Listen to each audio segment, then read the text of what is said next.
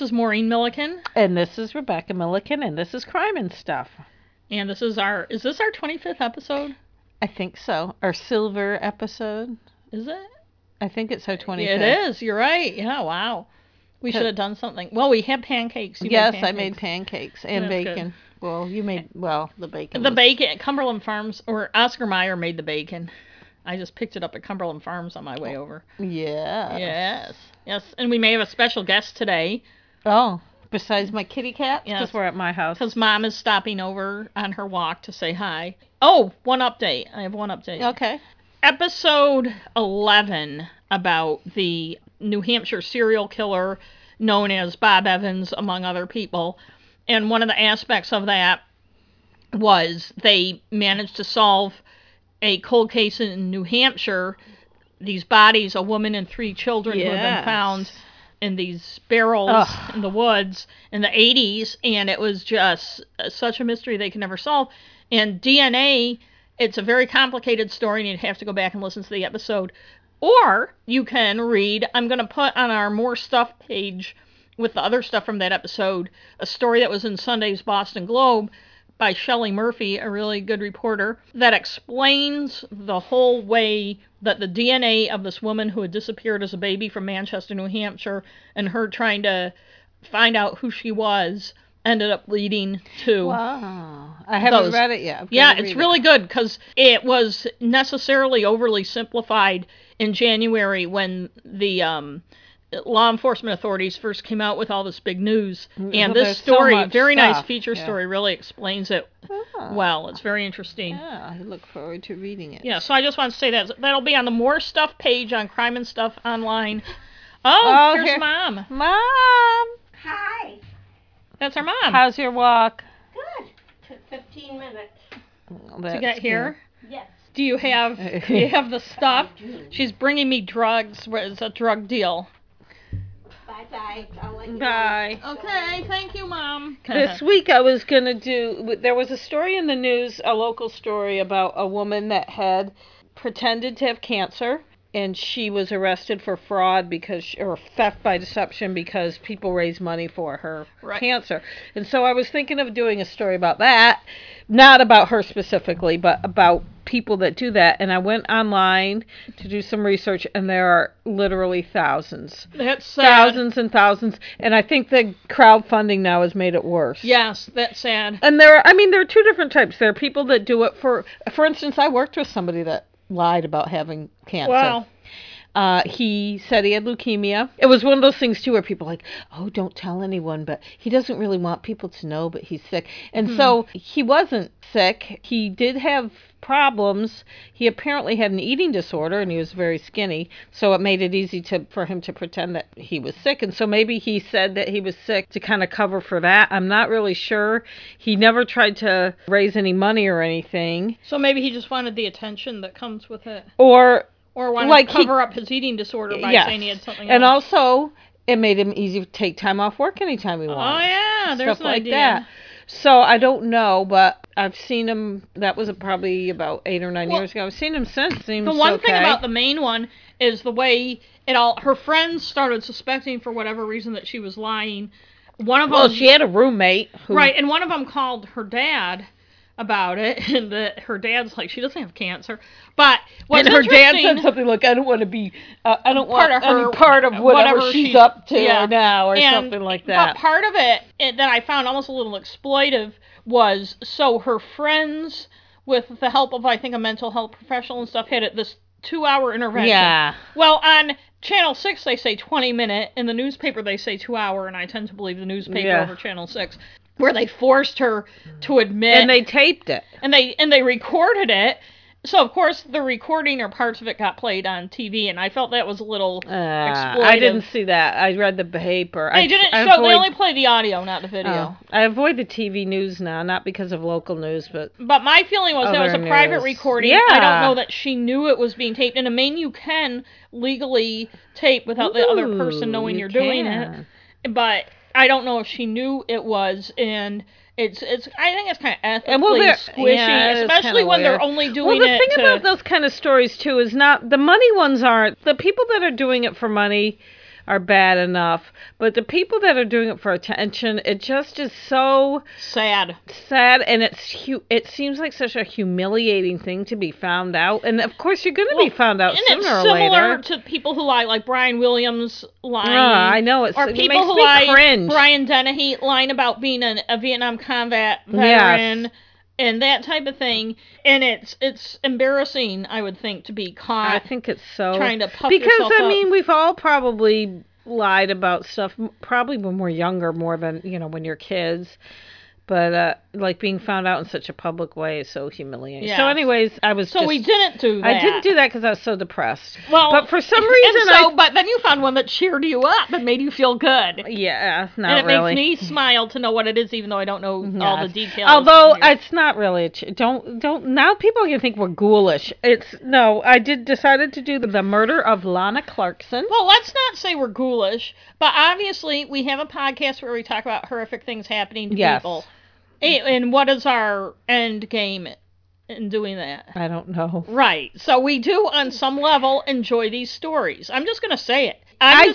say. A I know lot of people mom, do. So you may not. No, a lot of people do enjoy them, and That's why obviously. true crime is so popular. But anyway, I think we're all just fascinated by things. A part of it is the fact that we would never do something like that. I think to people who wouldn't do that kind of thing, it's just the fascination of somebody that why would someone do that? Why would Yes. you know? human behavior. That's why Yes. that's why I think mystery novels are so interesting.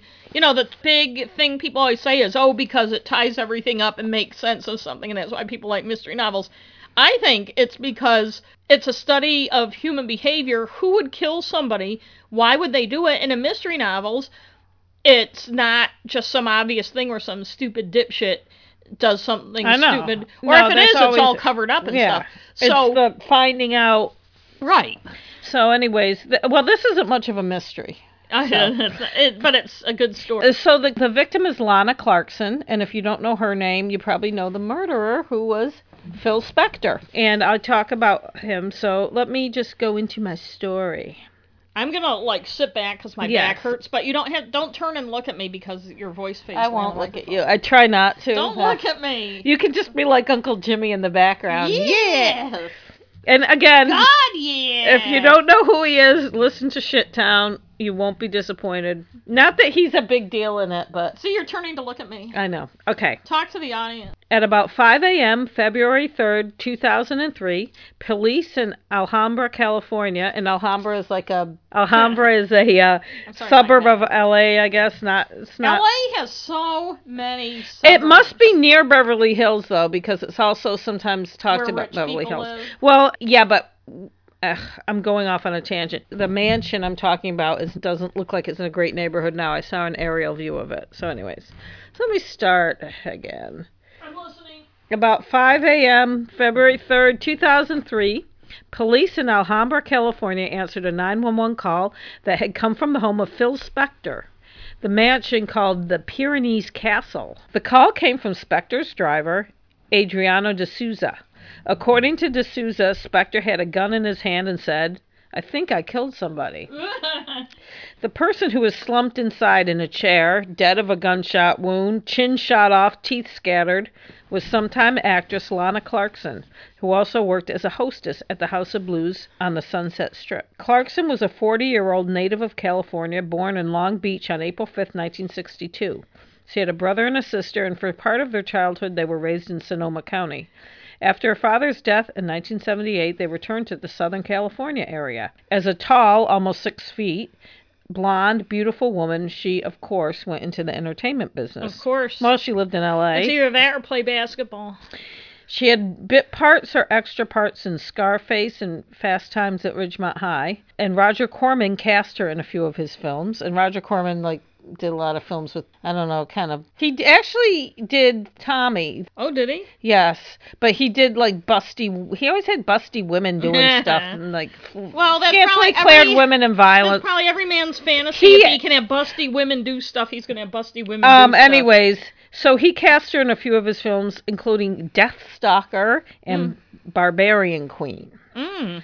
She developed a cult following and was popular at comic co- book conventions. She did commercials and guest spots on TV, such as Night Court, Three's Company, and Wings. So you kind of know what kind of era that was Yeah, 70s and right. 80s. She never became truly famous, and much has been made about her failure, air quotes, as an actress. But on her website, Clarkson seemed optimistic about her career, saying, I have been blessed to work in an extremely difficult industry, but in my opinion, have not even begun to reach my full potential. I've been pounding my head against a plexiglass ceiling, trying to break through to a completely different level for a while now. God willing, this is the year it will happen. Keep your eye out for a new quality of work from Ms. Clarkson. Mm. She did make a living acting, but also said, I've always been fortunate to make a living as an actress. However, I have done other jobs to supplement my taste for producing, writing, and directing. I've worked as a stand up comic, a model, a producer, a travel agent, done trade shows, worked for a jewelry company, and teach image enhancement workshops for the corporate world. I also occasionally teach acting. I watched what I could of her on YouTube because in my reading, I have found there to be a lot of condescending and dismissive shit written about her. And Go it figure. was fucking annoying. I didn't find her acting to be that bad. I saw a clip of her on Love Boat. She seemed fine.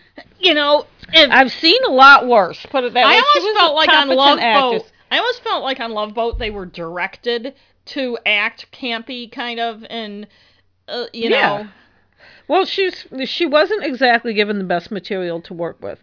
She had a promotional video that she made herself called Lana Unleashed, but I couldn't find the full video.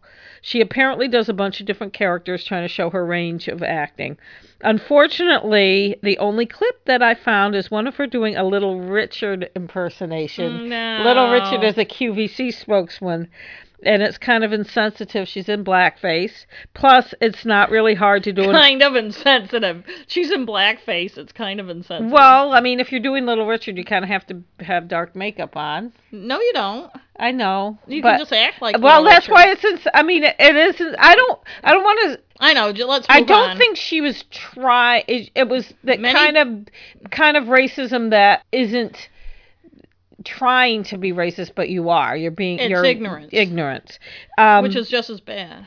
it's not hard to do an impression of Little Richard either because No. he's so out there. Like he's he's so animated. Yeah.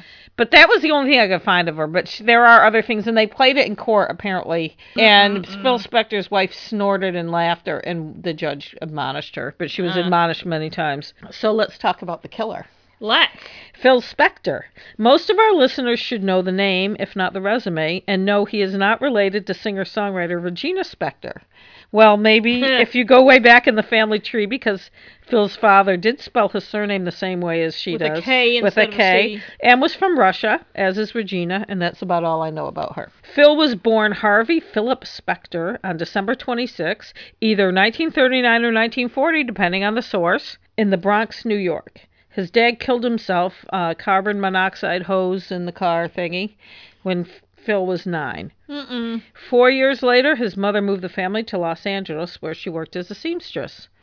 Mm. Phil was musically talented. At a young age, he was able to play the guitar by ear. He attended Fairfax High School, where he hung out with other future musicians like Lou Adler, Bruce Johnston of the Beach Boys, Sandy Nelson, who was a drummer. Uh, he had a band in high school, the Teddy Bears, and recorded a song, Don't You Worry, My Little Pet, that he wrote. The song got him signed with Era Records, where the Teddy Bears eventually recorded his first Billboard number one hit, To Know Him Is to Love Him. The inspiration came from the epitaph on his father's gravestone. Wow. No, I didn't realize that. That song, I feel like is. To know, know, know him. is to love. Hey, But I never realized it came from his father's epitaph. That's I find that fascinating. I'm glad. Phil went on to a prolific career, and I don't have time to enumerate his accomplishments here, but here are some of the songs he produced, just some of them. Be My Baby, The Ronettes, Spanish Harlem, Benny King. He's I a love rebel. the Ronettes. Yes. He's a rebel, The Crystals.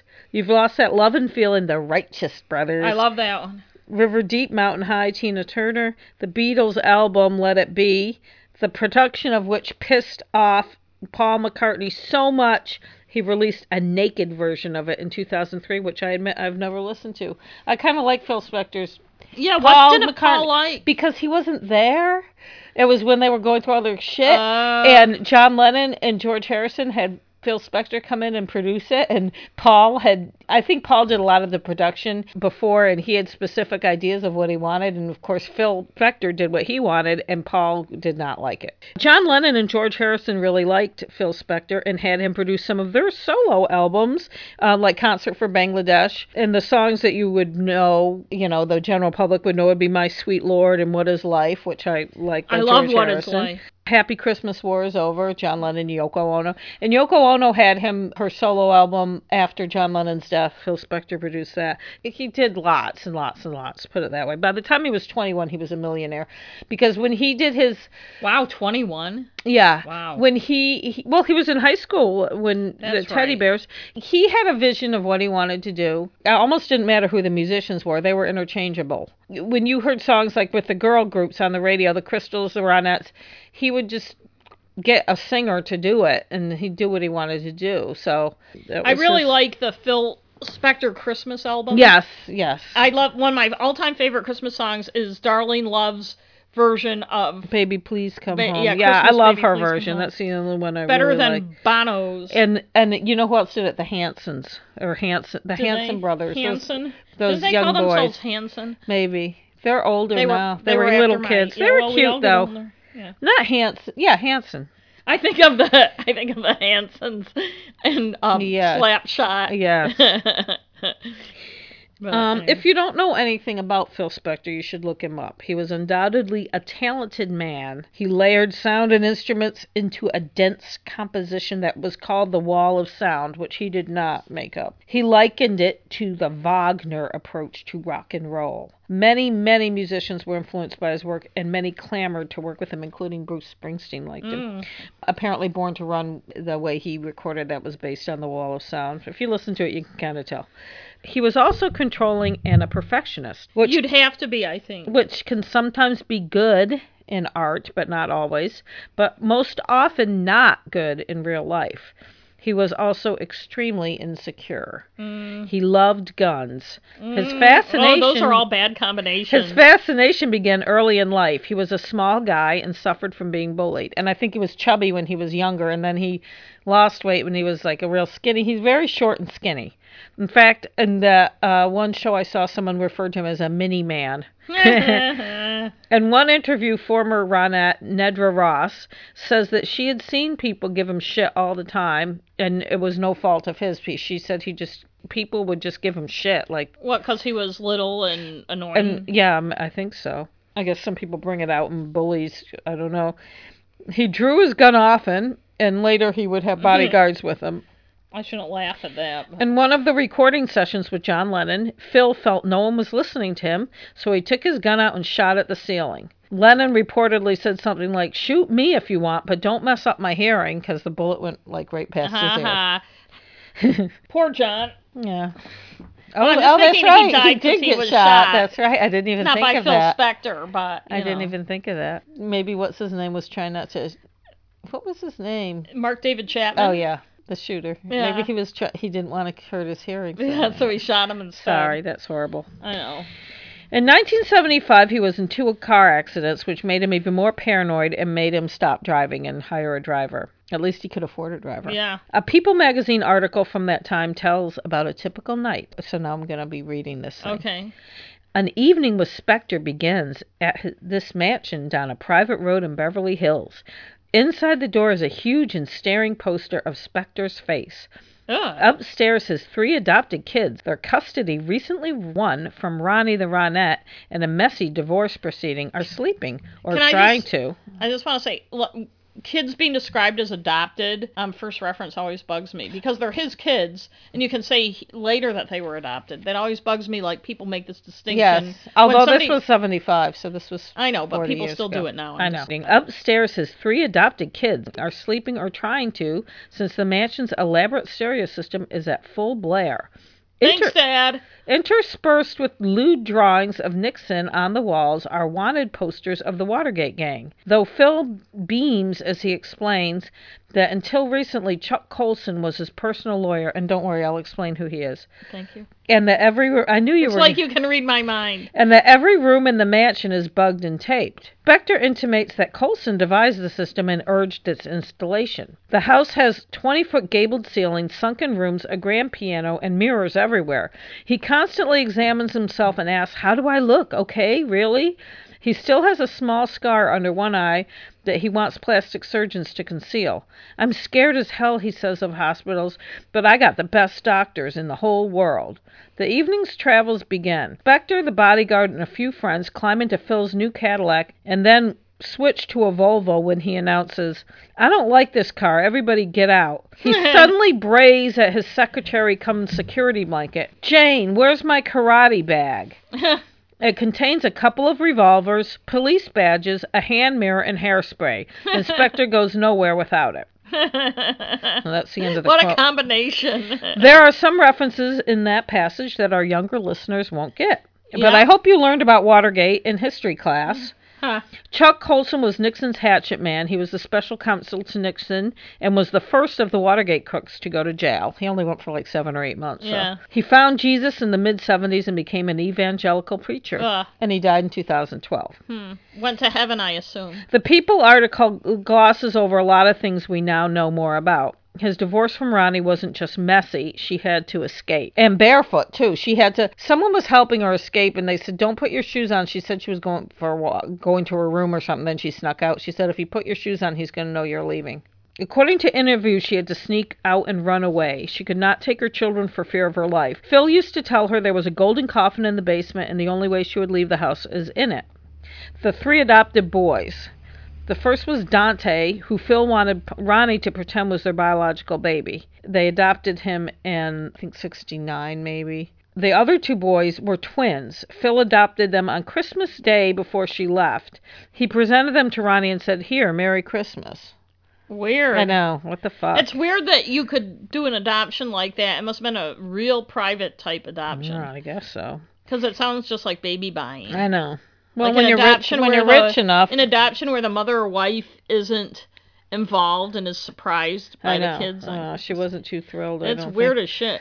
Uh, the boys later would say that they were often locked in their rooms and they used to use a ventilation grate to talk to each other. They were locked in their rooms all the time. So by Phil. yeah, Well, I'm saying, is this after Ronnie was out of the house? yes. Yeah. And one Well, she left. They were babies. She that Right. when the twins Well, one wonders how he got custody. because she ran away. Yeah. I guess. He first of all she ran away and had nothing. He was fuck. rich. Yeah. I mean, she abandoned them. Yeah. Well, you know, she it, he could afford to have lawyers and she c- couldn't. I mean, he didn't. He was a millionaire.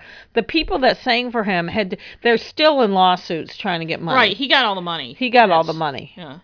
He would give them, you know, money for their session work and then, you know, whatever. In the m- mid to late 70s, Spector produced the Ramones album End of the Century, Ah, which one of my became their most commercially successful with hits like Rock and Roll High School and Do You Remember Rock and Roll Radio. But the Ramones chafed at Spector's style, which was not surprising.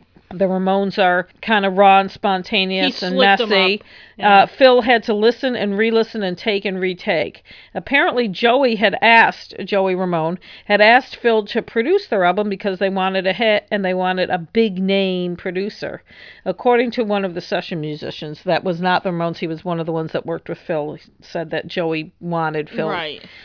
Phil said, if you want a big name producer, go hire one. If you want Phil Spector, I'll consider it.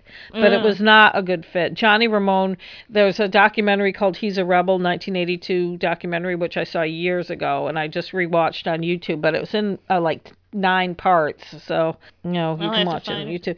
Um, uh, uh, Johnny didn't like the fact that he was a, such a perfectionist, and neither did Dee Dee.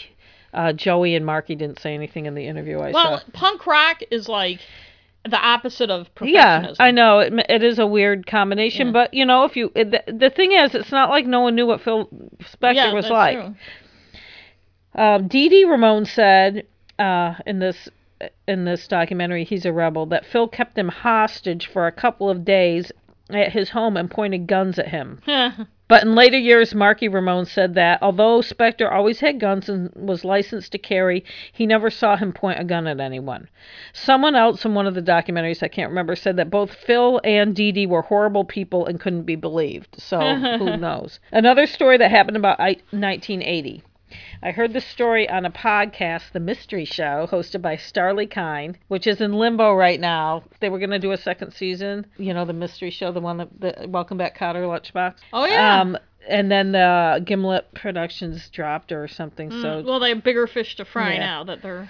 so the show was about the TV show Welcome Back Kotter. Starlee called Alan Sachs, the co-creator of the show, to ask him something. But before they talk about anything else, he tells her this story. So I'm going to read his story, even though it's kind of long, because he's it's a good story. And this is him. I'm going to try to. I'm not going to do it in his voice. Okay. When you said we in the email and I responded to you, who is we? It struck something that was really one of the interesting events in my life. I was held at gunpoint by Phil Spector for like five hours. Huh. When was this? It was 1980.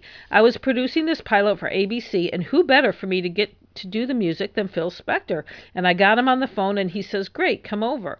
So we set up a time, he and I. And his secretary calls me to confirm, and she said, Who's coming? And I said, I'm coming myself. And she says, Okay, I'll tell Phil that. Come at 7:30. And she says, "Okay, I'll let Phil know that. Come at 7:30." But as I am leaving the office, the casting director is there and says, "What are you what are you doing? Let's go get some Japanese food." Hmm. I said, "Okay, let's do that, but I have to go to Phil Spector's house tonight. Why don't you take a ride with me? We'll go up there, we can listen to some music and go out to eat afterwards." We get in my car, start driving down the Sunset Strip, smoking a joint, listening to Dire Straits on the radio. Yeah. On the way to Phil Spector's house, very excited.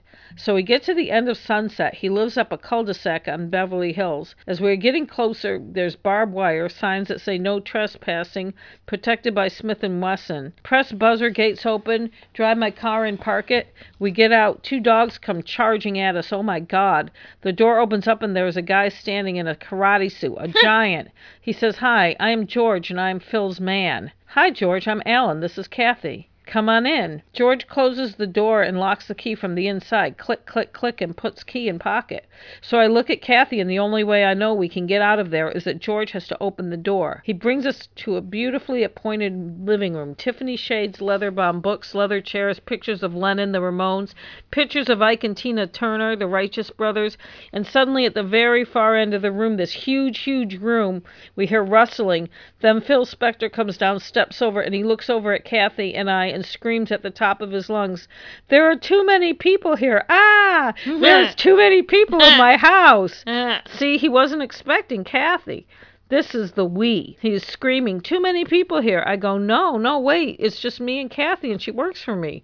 He goes running out. He comes down about a half an hour later, sits down at the coffee table, shakes my hand, and looks at me and says, What are you doing here? I said, You know what I'm doing here. I called you. We spoke on the phone. I want you to do the music for this pilot I'm doing. He says, No, no, no. You are here because you want to go back and tell people I drink too much. I take drugs and play with guns. With that, he stands up. He takes off his jacket. And he's strapped with the biggest gun I've ever been in a room with in my life. Mm-hmm. And now the gun comes out, and I say, Put that shit away. I got to get out of here. And he said, No, no, no. We are not ready to go yet. And for the next six hours, all sorts of waving gun around insanity. He asked me if I knew karate. He says, Come on, I'll show you karate. and then he says, Do you like Leonard Cohen? And I say, I love Leonard Cohen. He says, Good. I want to play you some tracks. So now we have to go down and l- lay down in his music room, and I'm on the floor. He's on the floor. Kathy is on the floor. The gun is between us. We have the headset on, and we are listening to Leonard Cohen singing. You like Leonard Cohen, Death of a Ladies Man, that album? I'm listening to tracks of Death of a Ladies Man, you know, with Spector and the gun between us, because Phil Spector yeah. he says, Come on, I wrote music for you. You wrote music for me? Are you kidding? So we go to the piano room and he starts playing on the piano a dirge. And I can't sing, but it goes like, We're all rock and rollers, all trying to learn, earn a living before the final curtain call. And the gun is on the piano, and you pick it up every once in a while and go, Ha ha ha, come on, Alan, sing it with me. we are all rock and rollers, rock and rollers, all trying to earn a living before the final curtain call. Ha ha ha ha. This went on for hours till finally some guy who worked at the radio station working the lobster shift and was getting off and called Phil and said, Hey, I want to come by with this woman I'm with. Phil said, Yes, come on by. So when this guy came, we were able to scurry out of the room like kittens, and then we were gone. The next day, he sent me all sorts of gifts. Phil Spector cocktail napkins and a note that said, Hey Al, I really had a swell time with you last night. Let's do it again soon. the president of ABC said to me, Well, did you get Phil Spector to do the music? Does he want to do it? And I said, You know what? He does, but I'll tell you something, Marty. You have the next meeting with him because I am not. Uh-huh. So that's, I know that was a long story, but I like that funny. story though. A 1989 People and magazine. that's but and I want to say about that story that makes me think Dee Dee Ramone probably was telling the truth. I always, I you know, when somebody says, "Oh, that is what that person is saying happened to them," isn't true because I never saw any evidence of it ever happening. because Marty, never Marky. Marky Ramone was not there when that was happening. right.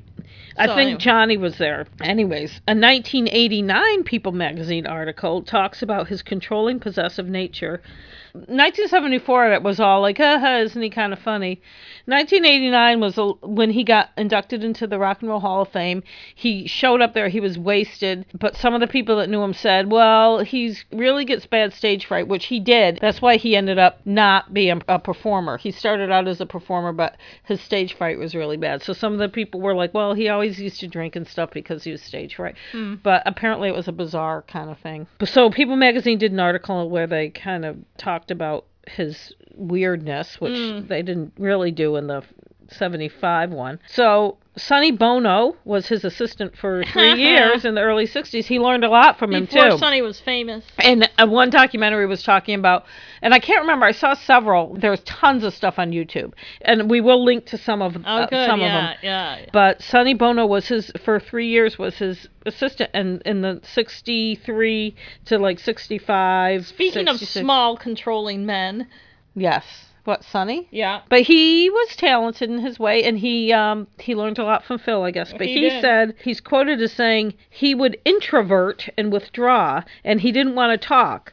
You didn't talk, but that didn't mean you could leave. In this article, people finally recognized the true nature of his marriage to Ronnie Bennett and why they divorced, because he was an insecure, controlling tyrant. Also in this article, Dee Ramone recalled whenever he and his wife Vera visited Spector's house, so I guess he went back after they were frisked before entering, and he mentions the barbed wire and security cameras just like Alan uh, Sacks did. And his wife Vera said, He takes you down to the soundproof room, he makes you listen to all his greatest hits.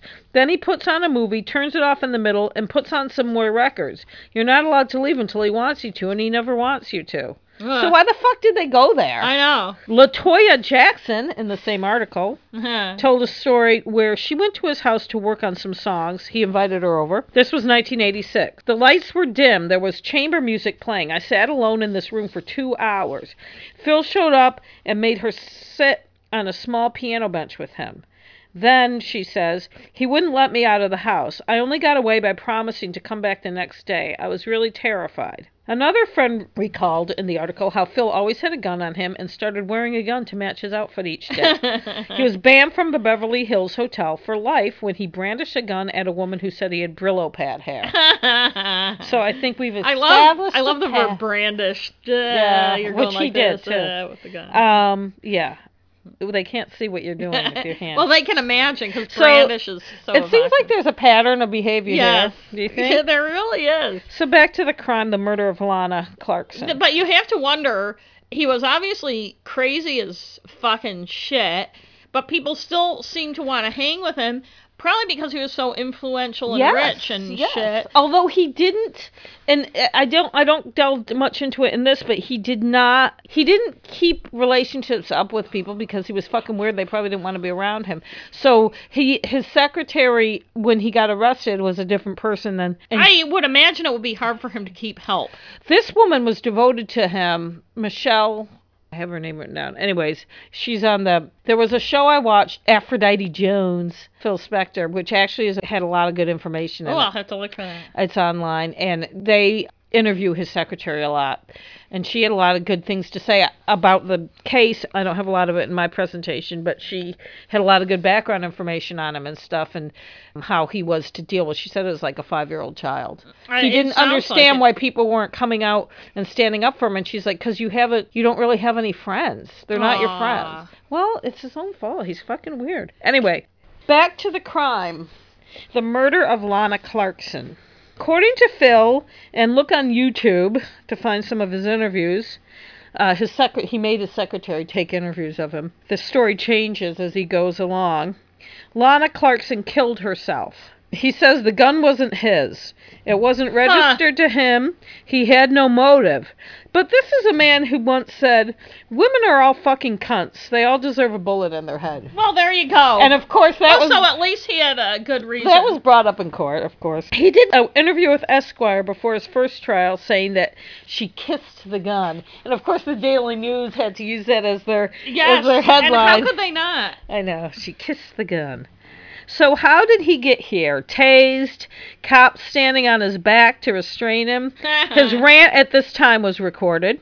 The usual, do you know who I am? I Which- love that. Which I said the catchphrase of douchebags everywhere. Don't you know who I am? It's like, yes, I do know who you are. And we're And you're a fucking douchebag. douchebag. But he also says, this is what he says at during his interrogation. Absolute fucking nonsense. She's a piece of shit and I don't know what her fucking problem was, but she, she certainly had no right to come to my fucking castle, blow her fucking head open and say that I murdered her. What the fuck is wrong with you people? By the way, this was either bleeped out on video or censored in print. I'm, I'm just using Yes. an educated guess. Uh, what, as far as the fucking Yes. going? Well, he also said the gun went off accidentally. She works at the House of Blues. It was a mistake. I'm sorry this happened. I don't know how it happened. It scared the shit out of me.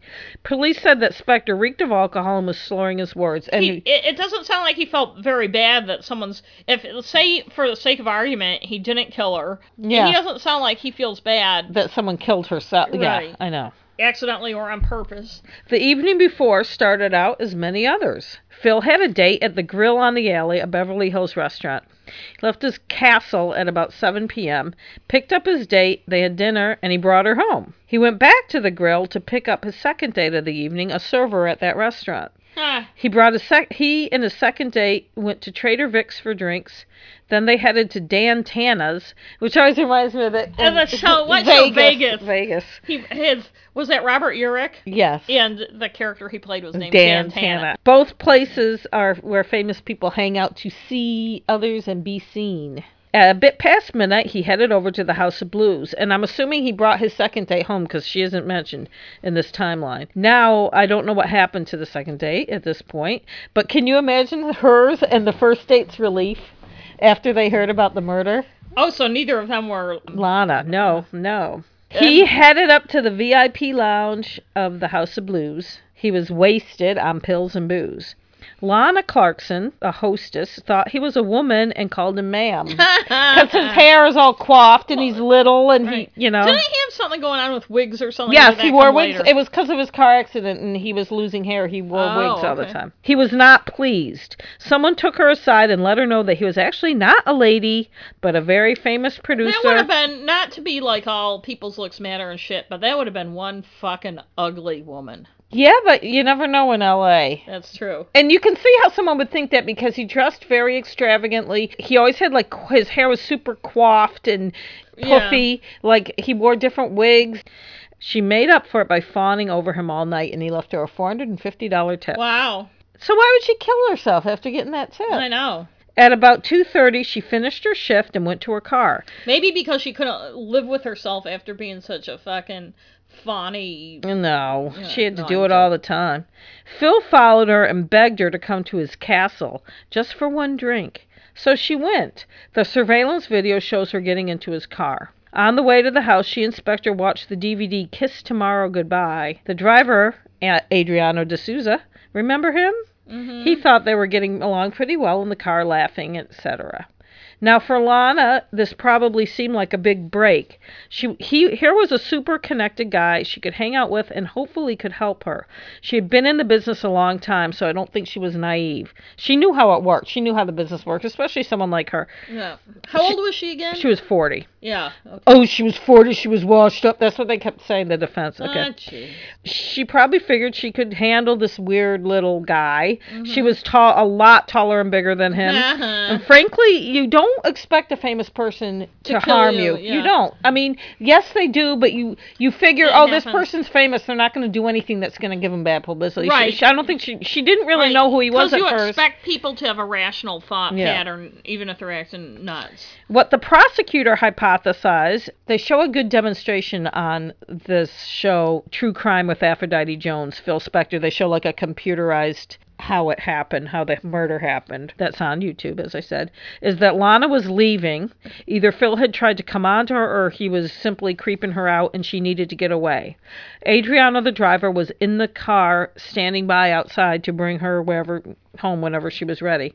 But Phil, as had happened so many times before, did not want her to leave. Experts at the trial hypothesized that based on the crime scene, she was backed up and he had a gun in her mouth when she was shot. Wow. She had her shoes on, she had her handbag on her shoulder, and she was in the foyer. She was trying to go Yeah. home. I just want to say, just as a woman, if you're gonna kill yourself, no matter how spontaneous it may be, and I don't think people very often spontaneously kill themselves, you don't have your handbag on your shoulder. I know. I mean, that is the universal female. I'm on the move. I'm leaving. I'm Yes, coming. I'm going to the ladies' room. Blah blah blah. I talk about this a little bit later, but but I saw the crime scene photo. It was bad. I mean, she's like slumped in a chair. Oh, the poor thing. This is some of what the investigators found on the scene: a Colt revolver under her leg, the victim's leg, no fingerprints at all on it. Hmm.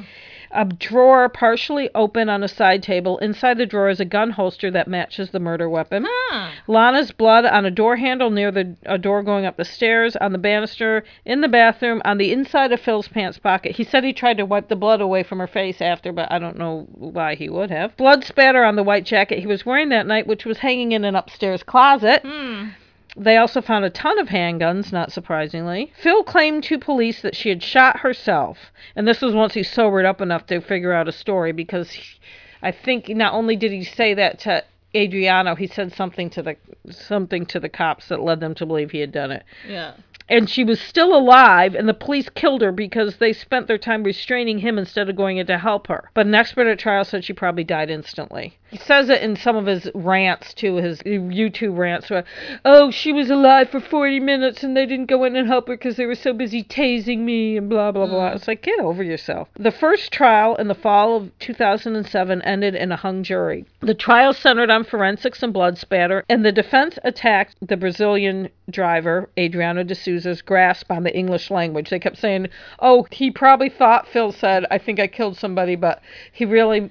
Said something like somebody's been killed or some bullshit. Huh. But he he I guess he did very well on the stand. What a load of crap. On the Aphrodite Jones show, one of the jurors said there was one juror who just would not accept the evidence. He kept saying, "No one knows what really happened," and the rest of the jurors kept saying, "Yes, we do. The evidence is showing it." There's always one. But it ended up in a mistrial. It actually ended up two to ten for guilty after 15 days of deliberation. And ten like, guilty and two not yes, guilty. and the DA, um, whose name is Alan Jackson, but not the singer. not the singer. he said he said you know what no matter what i did in that first trial that juror would not he didn't understand what he needed to do and he wasn't it oh. had to be like the, there was no witness like that's what the juror wanted someone to tell him exactly what happened and you can't you have to the evidence has to you have to believe the evidence. Sounds evidence like a real bright bulb. yeah. I know, and the guy that they the guy that they talked to, I don't know if he was the foreman or not. He said, "Oh, I thought we were, you know, after after the trial ended and we were going in to deliberate, I thought, oh yeah, we won't be here very long. It's obviously guilty. He's hmm. obviously guilty." Huh. Huh. The second trial went from the fall of 2008 through April of 2009. And as with the first trial, Phil's defense was that Lana Clarkson committed suicide. The defense painted her as a failed actress, despondent over her lack of fame and success. During the first trial, a friend in quotation mark of Lana's, her name was Pumpkin Pumpkin Pie Laughlin. Ah! Punkin, P U N K I N. I assume that was a made up name. I don't know, but like her parents didn't really name her that. Oh, our last name is Pie. Let's no, her, her pumpkin. pumpkin pie is her middle, or pumpkin pie is her first name, and Laughlin is her last. Oh, okay. I, I thought her name was Pumpkin Pie. Sorry. it's pumpkin, maybe middle name pie. Oh, okay. She testified that four or five days before her murder, Lana had said, I can't take it anymore. I want out. I'm done. I'm done. Somebody paid her off to say But that could mean anything too. Besides, if you're going to commit suicide, are you going to do it at a stranger's home? Are you going to say, "Gee, I bet there's a gun in one of these drawers, and I'm going to find it and kill myself with it"? Are you going to do it in the foyer on your way out? I highly No. doubt it. You're going to do it at home, even if you were in someone else's house. Oh. You'd go into the bathroom or something, right. Or you you wouldn't. You wouldn't. It's Uh, Yeah, it's just it's just not. It doesn't pass the straight. Also, face there isn't any evidence that she was totally despondent with her life or wanted to end it. She was having money issues, but who doesn't have? But she was forging ahead. And I got really, not just the trial coverage, because I don't, I, I'm not surprised the defense used that kind of defense against her, because they always do shit like that. But the fact that every article I read painted her as a washed up 40 year old, oh, she was 40 years old and blah, blah, blah. She was doing what she had. She was, and I think she wanted to be, probably would have liked to hit it big. But I also think that she was doing what she liked to do. And she wasn't, she- I don't think she was really unhappy. I think she would have liked to have more fame and, and was hoping for something better. But she was making a living as an actress. She was in tons of commercials. Right. She, was in hadn't tons- hit rock bottom. I think it does people, women, uh, a disservice when it, the thought of being quote unquote washed up and blah blah blah is enough to. And yourself. everyone like that was friends with her like her even her landlady and stuff said she was a really nice person uh, and a lovely person and just to even the things that weren't negative against her were still kind of condescending about it and it and it really pissed me off because I'm like she was doing a lot better than a lot of people in LA who are trying to make a living. She was actually making a living you feel it. like nobody really tried hard to find out who she was, but kind of grabbed at the ob- the obvious like stereotypical yes stuff. and i just and also well, one of the things the uh the prosecutor said was she apparently she had bought like a bunch of shoes that day and he's like who's gonna do that if they're gonna kill themselves i just think it's ridiculous it's a ridiculous theory um in in the second trial one thing was different the judge allowed testimony about phil spector's past antics with guns Antics. now, a lot of this was had already been publicized over the years, and you know, I like I said, I had seen that thing. Dee, like when I first heard that he had been that someone died in his house, I was not surprised. I assumed he shot somebody because I had seen that vid that years ago. I saw that uh, thing of the he's a rebel one because it was made in 82 i saw it on tv in the 90s about the ramones complaining that he held them hostage. I had read about other stuff about stuff like that. I'd read that people magazine article in 89 so it wasn't unheard of that he would hold people at gunpoint or creep people out in his house. So it wasn't surprising. But anyways, a lot of the jurors, you know, in the first trial, who knows? But the second trial, five women testified being held at gunpoint Huh. when they tried to leave his home. When the pos- when the prosecutor, Alan Jackson, not the singer, gave the closing arguments, he sang, "I want to go back to the oh, what is that song? No, it's like Oka Oka. What's that song Alan Jackson sings? I can't I don't think. know. There's something about the it gets hotter than a something. Uh, he showed the video clips of the testimony of each of the women saying things like, "He pressed a gun to my head." He said he was going to blow my fucking brains out. Then he showed a video clip of Lana, alive and happy, and then a still of Spector miming holding a gun. He ended with a crime scene photograph of Lana, bloody and dead, in the white French reproduction chair. Spector was found guilty on April 2009 of murder after 27 hours of deliberation. The first jury was 15 days of deliberation. Jesus Christ. Can you imagine? That's a long trial, 15 though. I mean, the second trial it went for They what, were- five months. Holy shit! The first trial was seven months. He was sentenced to the maximum, 19 years to life. He was 69 at the time he was convicted. Uh, was Didn't sentenced. he wear? I know I'm obsessed. Yes, he wore a bunch of wigs. like different ones. If you're so like- interested, there's a freaking HBO movie where Al Pacino plays him that came out in 2013, But, but, which but I didn't watch. I guess uh, my memory of it, and this is one of the reasons I'm so obsessed, is that he he. It's not like Yes, he you're wore. wearing a wig like you wear the same. no, he wore a lots Like- of different ones. like, that was a big deal, one. and they asked. Uh, someone asked his lawyer about that on one of the things I saw, and he said, "Well, we couldn't stop him, but I told him that." I told him that he had to just pick one and stick with it. His Oh, stupid wife quaffed him. So, speaking of her, uh, during the time he was out on bail, he had gotten married to a young, obnoxious woman named Ra- Rachel. She was she was like 25 or 26. What a moron. The judge at that trial told her to keep her mouth shut or she would go to jail because she kept causing disruptions. They stayed married for about 10 years, but he filed for divorce last year because she was spending all his money, supposedly. I don't know what he's worth, but wrong with somebody who marries a fucking guy who killed somebody? well, if he's rich and you and you know he's probably going to go to jail, So you're just you're spend his rolling you're rolling the dice that he's going to go to jail and maybe die soon. And She claimed they had sex money, all the time, and then no. um with his tiny prick. Ah, and then you're rolling the dice that that's all going to happen instead of him killing you. well, he did have other wives he didn't kill. Uh, he must be worth a lot of money, though. Here's the here's the here's Um, the you know what? We probably have to pay. No, we don't. Not if we're listening to it in the background. oh, really? Here's Are the you closing. Here's the closing argument by the prosecutor. I'm just gonna play for a second. Okay, okay. Maybe I'll. Uh, it, ge- That's why they lost. When you have a closing statement like it gets hotter than a Than a hoochie hoochie coochie. Okay, he's probably worth. I'm sure he's worth many millions of dollars. I wonder who gets his money. So one documentary I saw interviewed two of his sons, Dante and Gary, who's one of the Christmas twins. The other The twin is named Lewis, and all three have the middle name Philip. Of course, they have a coincidence. ambivalent feelings about their dad. Poor, I feel Now, so bad they- for them. How old would they have been when this happened? Oh, they're adults. No, but when this happened, oh yeah, they would have been. They were adults. yeah, because they they're they must have grown up in a fucking weird house. Yes, they did. Phil had a girlfriend uh, after he divorced Ronnie that came in when they were little boys. Her name was Janice, and he had two. He had twins with her, a boy and a girl, and the boy died of leukemia Oh, when he was nine. The boy was Philip Jr., and the girl was Nicole Audrey, who must be in her 20, 30s now. And I don't know what's going on. The only ones they talked to were those two boys, Dante and Gary. And Gary, especially, seems very. It was sad. He wanted a father that he could look up to. It's the same story as I don't know how many people.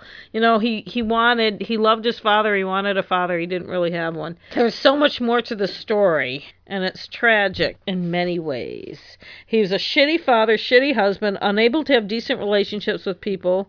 A lot of people interviewed said he had no friends. His sons seemed like nice young men, but what a crappy childhood. I don't think Ronnie ever really recovered from being married to him. no. And I, I don't really believe he meant to shoot the gun into Lana's mouth. Maybe he did in the moment, but like I said, when I first heard the news about her murder, I was not surprised. Do you think he was just threatening her or Yes. something, and it just kind of happened? It's tragic that a nice, hard-working woman died because of a shithead creep like him. Yes, he's talented, and I can't say that when I was researching this, I didn't enjoy listening to all those songs because they were playing all those songs. But no amount of talent excuses being an asshole waving a gun around. And like I said, what I think is maybe in the moment he shot her. I don't think he was like, "I'm gonna kill her if she doesn't stay." But he did the same thing he always does. He's holding a gun on her, and it got carried away, and whatever for whatever reason, he did kill her. And I think he deserves to be in jail. And I- if he doesn't well- like it. Fuck him. Somebody died from a gun he shot at them, whatever his intentions were. You will never know.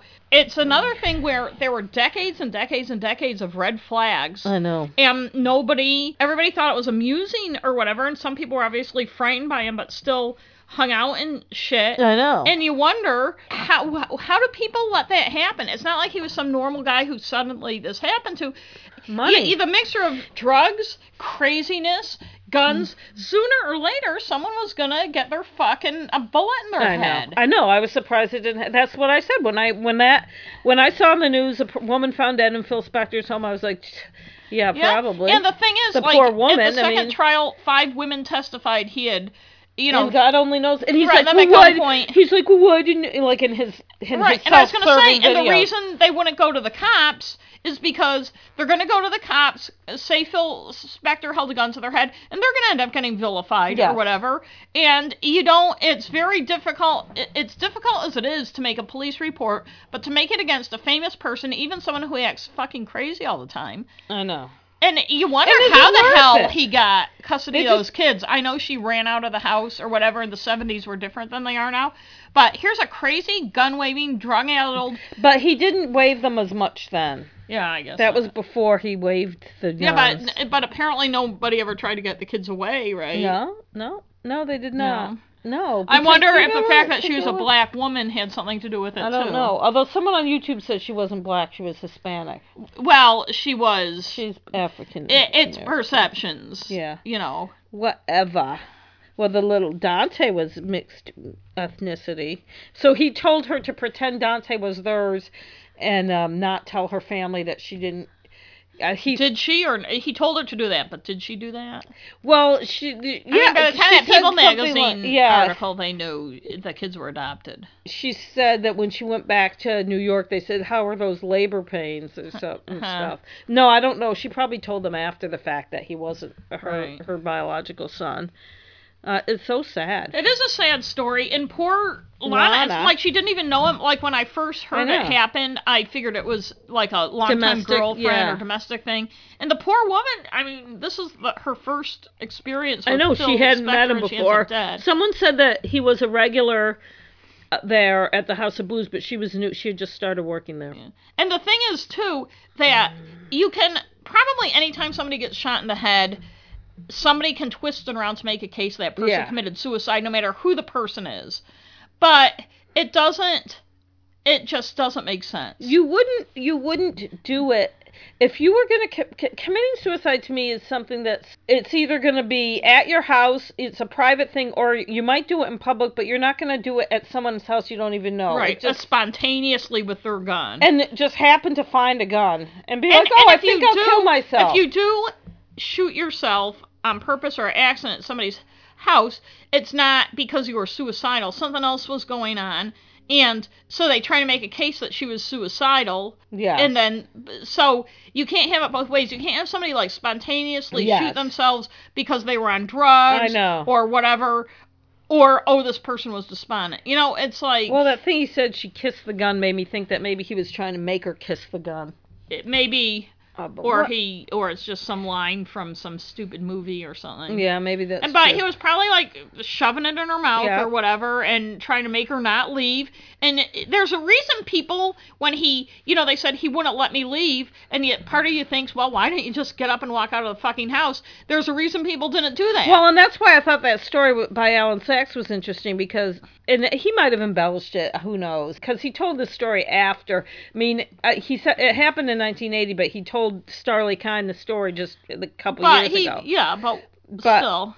The fact that the, the guy locked the door behind them and stuff like that. I Yeah. mean, when someone has a gun, you don't know what they're gonna do. That f- that story's so funny because it's so, in some ways, so startling and scary. But on the other hand, it's so like L.A. How you I picture know. like L.A. like the conversations they were having and Do you like Leonard Cohen? yeah and stuff and the hey you know let's go you know It- it's so weird when a celebrity does something like that Well, and then he was like, he was telling his lawyers, "Oh, they got Robert Blake off, they got OJ off. They're not going to convict me." And it's like, yeah, but you're not. I mean, Robert Blake, whatever, but you're not OJ. yeah and OJ the reason OJ got off had very little to do with the case and a lot to do with what was going on And in it LA also had little and to- race yeah. and and people's attitudes toward the police and how the police had treated people in LA over the decades and stuff. Phil Spector really didn't have any of that cultural No. i- i- Sorry, force Phil. behind him. We'll link to some of the things I watched. The Aphrodite Jones one, I never watched her show much, but I found that she had a lot of information, and I, I really the interview with, um, I think her name was Michelle. I wish I could remember her last name.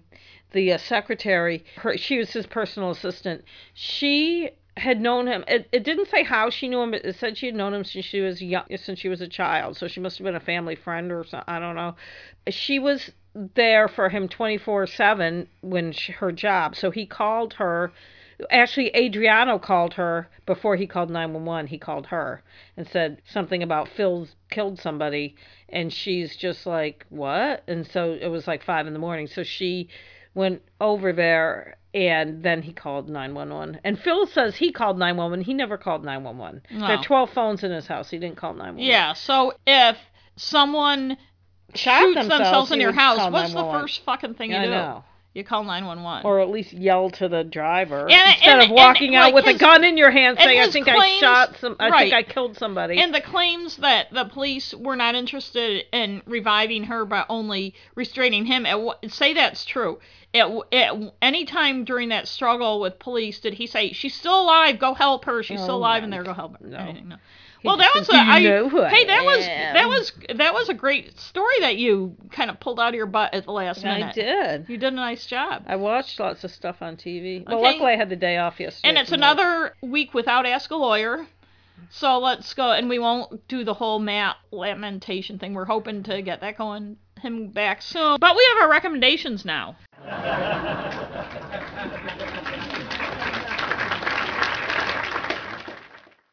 So for recommendations today, you had mentioned Aphrodite Jones. Yeah. And I haven't watched much of her show, but it reminded me. I had a conversation about her recently with someone else, and the and the someone kind of dismissed her. The conversation actually had to do with the staircase, which we've never really talked about on this show. But I'm sure a lot of our listeners are familiar with the whole staircase thing. Michael Peterson, the guy whose wife either fell or was pushed or whatever. You know, I'd never marry someone named Peterson because they like to they- kill their I- wives. we should do Peterson's convicted of murder. Yes. There's Dale, there's Michael, and there's Drew. But in any There's case, probably many others we don't know about. Aphrodite Jones had written a book about that case. You know, there's that documentary by the French film yes, crew, which is what I've which seen. is yeah. very sympathetic to him, and a lot of people think he was wrongly convicted. Her book brings up evidence that was never, ever, ever discussed having to do with the insurance, having to do with the murder weapon, and other things having to do with her daughter as opposed to his kids, who the book relies heavily on for information. They're all adults.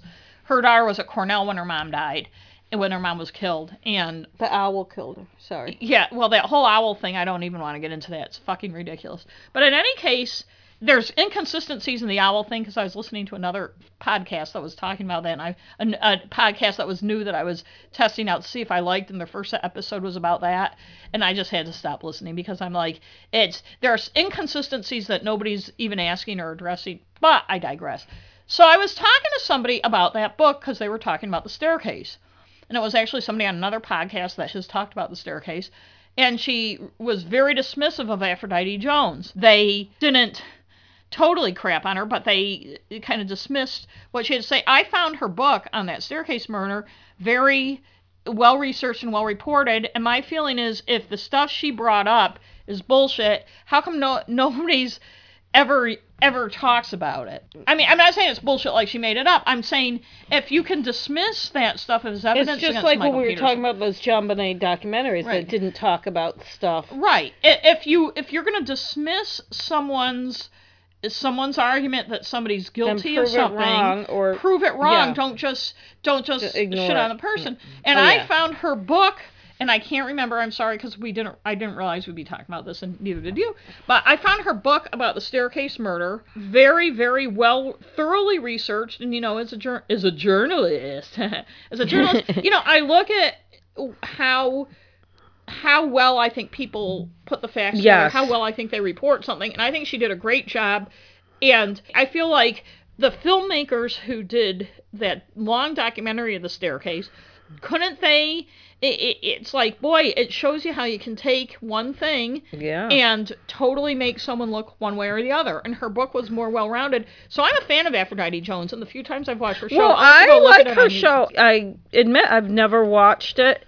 I don't think I ever thought of her as like Nancy Grace, but I think when someone has a show, When someone has a name like Aphrodite, yeah, that that I think that's off-putting. Not to, it's not her fault, but also she's a attractive looking woman, which isn't her fault either. It's easy to dismiss somebody who is looks good on TV and their logo on their show has her like silhouette and you're like uh you know i just started watching it because i was watching everything i could while i was typing you know i was reading stuff too but i i watched her um and i watched it twice because they did they had more information than a lot of the other stuff i read and it was helpful to see it and her the computer generated reenactment of what they thought happened was really helpful. And her interviews with, she interviewed um, people that I hadn't seen interviewed before on the other documentaries because the other ones I watched were mainly, mainly about him, about Phil Spector some of them were about the crime, but they they were more sensationalized and talked. Of course, as far as I'm concerned, they all did a disservice to the victim and they played up his weirdness. But I thought that the interview with his personal assistant was extremely helpful to understand what was going on. And I also feel like Aphrodite, she asked really good questions, logical questions, and not the stupid. I don't know some of the questions they ask on like Dateline kinda, and 48 yeah. Hours are just so stupid. And how do, they're the type of questions. Well, how did it feel to blah blah blah? It's like that doesn't even answer the fucking question. It's not a question. Just well, we one want to know facts. One thing about questions like that is they're designed to elicit a certain kind of sensationalistic reaction and they don't it's an emotional reaction or trite Yeah. you know utterings by people instead of to get information or interesting facts and stuff and that's one of the the big issues I have. Like, I think 48 Hours, not to go on a tangent about them, has become much more sensationalistic and less journalistic than it used to be. I'm a little disappointed in it. But she was a she was a crime reporter, and she she covered for Fox News, but still, and she covered Scott Peterson's trial, Michael Jackson's trial. Well, maybe that's why I know her. Maybe that's why I had a bad. And you know, frankly, if you're a reporter, She and she started with um, United Feature Syndicate, which is a was a print reporting. I don't know if it's still around that covers Hollywood and stuff. She was she she went to UCLA. She was a celebrity beat reporter, which is a thing. She taught English at Cumberland College in Williamsburg, Kentucky. And published a book, The FBI Killer, about Mark Putnam, who was the first active FBI agent convicted of homicide. Ooh. And it was actually the source material for the 1994 made for TV film Betrayed by Love, starring Patricia Arquette and Steven Weber. I think I saw that. ah, And she, Cruel Sacrifice, um, chronicled the 1990 murder of Indiana teenager Shanda Sharer by four other teenage girls. And it cost her her job as a college professor because Cumberland College was a conservative Baptist institution. By the way, I'm getting this off um, Wikipedia. And uh, that was on the New York Times best- bestseller list. All She Wanted about Brandon Teena raped oh, and murdered yeah, in 1993, yeah, which yeah, they made the movie Boys Don't. Cry about with Hilary Swank, which I really, Oh. which was a really good movie. so Hilary, she she must so be. she has has the she's chops. been around, and, and I think you a know. perfect husband was her book about Michael Peterson, by the way. Ugh. so she did two of the three Petersons. Well, she needs to. She she can do Drew next. Yeah, she should. She could But do the she, Peterson how old trifecta. is she? Because she looks She's older good. than me. She was born in '58. She does look better than me. I'll But then again, she lives in LA. And you know, I feel like, especially as a woman, it's unfair to judge someone for their looks, whether they're good looking or not good looking, because frankly, if you're Oh, good. all you unattractive women always say that. I know. If you're a good looking joking. if you're good looking re- and and good at reporting, you're probably going to end up on TV. I mean, sh you know, I can't blame her. there And are I, there are attractive female print reporters I know, but I'm just saying if you're who I'm don't just end up saying on TV. I know, I know what but you're saying. what I'm saying is, you know, I never wanted to go on TV Even though they begged you. Even though they begged me, because I felt like, well, part of it is not only am I incredibly attractive, but I have a voice for TV, as I you can see. They said we have to get that voice on the air, but but because no, but seriously, I always felt when I was a reporter. Watching the TV reporters, they had to spend as much time worrying about how they looked and technical Yeah. things and stuff. And I'm not, this isn't a criticism of them at all, as they did about reporting and I felt like it's it's very distracting when you have to have like makeup and Yeah. stuff and make sure your clothes are right and stuff and you can't dress say you're going out like in Maine especially you're going out into the woods or the fields or some remote place for some fire or murder or something and but you have to look nice for TV. I know it's silly. You know? it's silly. So Aphrodite Jones, I think we're saying Uh, yeah, I'll we're probably watch. her. No, I'll watch her more now. I'm gonna and I'm gonna read more of her books too. I'm, I, I don't think I'd ever seen her show before. I I'd think- heard of her. I think soon, probably sooner rather than later, we may do a Peterson A Pearson trio. trio. Although the- Although see, I'm so sick of the staircase. I'm sick of the so staircase. fucking sick of the and staircase. it's been covered so much. Yeah, like, maybe. "Ugh." Yeah, maybe we won't. But- Maybe we'll wait. And all, all of them though. But you know that Drew Peterson, the cop one, he's a he's he's He horrible. well, he did a few people. Well, Oh, Michael yeah, may have I done know. more than one too. And Scott, he only did one, but he also did the baby. And, and yeah, I know it was a mom that affects. But, so he kind of did too. But anyway, so that was a fun. That was a fun podcast today, and we'll have another one next week for gonna six. Yeah. Do you know what you're gonna do yet? No. No. I think I'm gonna. I might. I might. I, was may thinking- know, but I, I, I haven't thought much about it, but I, when I was trying to think of ideas to do stuff, there's a couple things that I might go back in the past a, a ways for some of them because sometimes that's fun, and also Right. you know, our original we didn't it's really. easier to keep it lighthearted if it's a hundred years ago. Yeah, it is. But we didn't really have a real original premise for No. this podcast, but we felt we needed to have some kind of reason or hook or something. So originally it was kind of we're going to take stuff in the news and tell you more about it. But I think we can also take anything and tell you more about it. Yeah. Not that we're doing these in-depth reports, but that we I don't always like to some I, I try to do avoid doing murder all the time, but it's sometimes it's it's hard yeah, to it's hard find, to find stuff that's that interesting that's not murder. or that ha- there's enough information on. Yes, that's true too. But and the- and that's one reason it's hard to go in the past because the internet makes it so Yeah. easy to find information. The kind of research you have to do to do stuff in the pre-internet, you know, before the 90s. Although People magazine has pretty good archives if they had They do. yeah. and also I was going to go to the Maine State Library and look up some stuff. So maybe I'll do um, Yeah. I think that we do Maine related stuff better than anybody else that I know of, don't we? So maybe well, I'll think of I don't know of any other Maine podcasts, so No. Well, there was there Speaking some- of Maine history, Neil Rolde died. Oh wow, yeah, I do. He was he ran for senator. He was in the state rep. He he was a Maine historian too. He here's, wrote a lot about Here's history. my connection to Neil Rolde, if it's the elder one. Yeah, he was in eighty. Yes. Okay. When I was in, when I was a sophomore in high school, I think, or a junior, I won an essay contest sponsored by the Oddfellows and Rebekahs.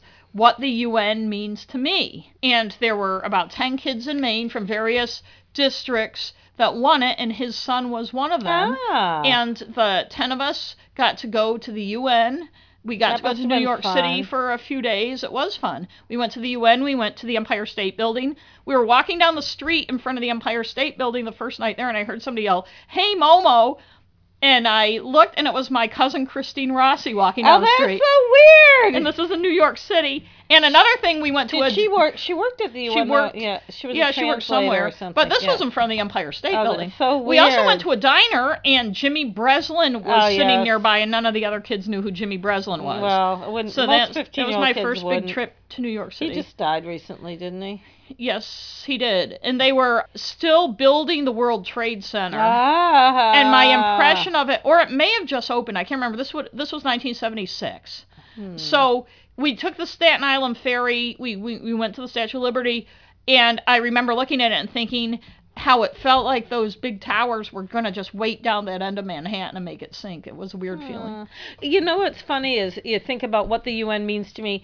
If you if you tried to have My thing was so bullshit. It was if you bullshit. had to write an essay, I wish I could find it. It was very if, short. I'd if read they it to you. had that as a contest today, there'd be all these freaking right winger people. Mine was very lefty. Well, I, I yeah, remember it quoting Franklin 70s. Roosevelt. Yeah, it was about. But now know, it's one like the world. UN is horrible and blah blah blah. I don't know if that would win though. It's also the first time I had cantaloupe because I had to stay overnight in Portland. Really? Portland. We lived in Augusta at the time, and I'd stay overnight in Portland with this very nice couple who gave me cantaloupe the next day. But we used to have cantaloupe because I didn't. I would never. I would never eat it. Oh. But I wanted to be polite. Aha. So I ate the cantaloupe, and I'm like, "What the? Why have I not been eating this?" It was also the first time I had coffee because weirdly at our hotel they served us coffee, and I had tried coffee once before when we were camping, me and Billy, and it was instant coffee, and we both like looked at each other and dumped it out. But I'm like, "Wow." It- My time had come as far as coffee went. So that was a big weekend for me. And Neil Rolde Jr. was on that trip. There was also, I'm remembering, a little boy, little boy, a kid my age from the Augusta area, a very sweet blonde kid who was in the Maine Youth Center and had written his essay in the Maine Youth Center and had just gotten out and was at a halfway house. And he and I had to go later to collect our $10 prize And he stole yours. at the no and read our and read our essays at the the uh, Calumet Club in Augusta Ah. where the Oddfellows met, and he was so shy and he had difficulty reading. And I went with my mom and dad. He went with um, a social worker, and his grandfather came. Oh. And I felt very bad for him, and he was this blonde kid. I can't remember his name, and don't remember what happened to him. That wasn't Neil Rolde Jr. Now he's Neil Rolde governor of our Jr. was- yes. No, he's not. Neil Rolde Jr. was a was from York County, and they were well. yeah, they're from York. Yeah, they're from Kennebunk or something. So And I wish I could find that photo. I think it's stuck in one of my high school yearbooks back up at my interesting. I wonder if he remembers you. I doubt it very much. I was not memorable. Well, I was, but probably not in a good way. Yeah, but still. I was very mouthy. Yeah. Unlike I am now. I wasn't. It wasn't like I was some va va va boom high school. Yeah, but that co-ed. doesn't mean he wouldn't remember you. That's he probably true. remember that mouthy girl with the right. with the long. With And the I think I bought a cowboy hat somewhere and was wearing it, and everybody thought I was weird. I was a weird kid. But so what? We're all weird. But we digress. We're ourselves. Okay. Well, anyway, so we will post We're go- some links in the to some- on our on our website, which is on our more stuff page, yes on the more stuff. crime and stuff online. Yeah, and I noticed that on my Facebook art page has gets many views every day. Yes. Well, And maybe you should put from- some more stuff on there. I don't have time to do any. So, anyways, uh-huh. crimeandstuffonline.com. We're also on Facebook, crime, Crime and, and stuff. Stuff. You can follow us on Twitter. We'd love it if you follow us and us you can Twitter. like us on Facebook. and you can like and you know what? By the time this goes up, we're also going to have an Instagram account. Oh, We're gonna put some oh. photos from the stuff we talk about and some of our photos. and you can donate if you go to crime and stuff online there's button to donate on Yes. patreon Patreon. and one on um, paypal, PayPal. So PayPal would be and a one time. like us and review us on itunes seriously if you like us just go on there you don't have to be shakespeare to write a review you don't even have just to write something and review because it really helps other people see our that our show is yeah, don't you there. share us with the rest of the world yeah, I know you want us all to yourself. Don't No, we worry, you'll still be special everybody. to you us. Still will. The three or four of you out there. No, we actually have a lot of listeners all over the world. all over the oh. world. We love looking because we on our Blubrry. on our and and that's right. And if you're interested in checking out podcasting for yourself, or if you podcast and we have a link want on. a good hosting site, you can switch. Go through our link to Blubrry and check Blubrry out. We love our I stats. like Blubrry. It's It's- great. It's, you costs us at- twelve dollars a month. I like to see where they're from, and then you can either see a list, but you can also see a map. You, we love the map Yeah, because it shows because they show states. it. They show the state and they and show what's a world wrong map. with you, New Hampshire? You know, we we expect. I think the states we don't have any downloads from, which isn't really the same as not, as Hawaii? Hawaii, and Montana. yeah. But New Hampshire, I mean, we have. I mean, California and Texas love us for whatever reason. Some other states are way up there. Pennsylvania, we got a big boost recently, but New Hampshire, I'm not gonna say. You know, I know, but I don't start, know how start it works. walking the talk, baby. So, in any case, I guess that's this week. Yeah, that's And- it. And next week we'll have something really exciting. It will be really there. exciting, I promise. But we've got to, yeah. and I, I, we really have to go because I those pancakes are going right. See ya. Bye bye. Bye bye. The Chattahoochee. The Chattahoochee, yeah, it gets hotter than a hoochie coochie, or something like that. I don't know what that really means. We'll have to ask Alan Jackson, the, not the lawyer, the singer. I'm sure he listens. They both do. Okay, this song is. Uh, is he gonna sing?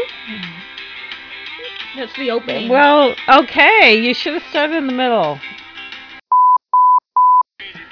And what does the we got a little have to do crazy, with- but we never got caught. Okay, I can we won't get- stop. stop it? Stop! Oh my god. Oh, no. Kabimi's grippy. I won't. I can't. You've got It's a dollar twenty nine. I'll never get back. Would you stop it? I don't want to hear it.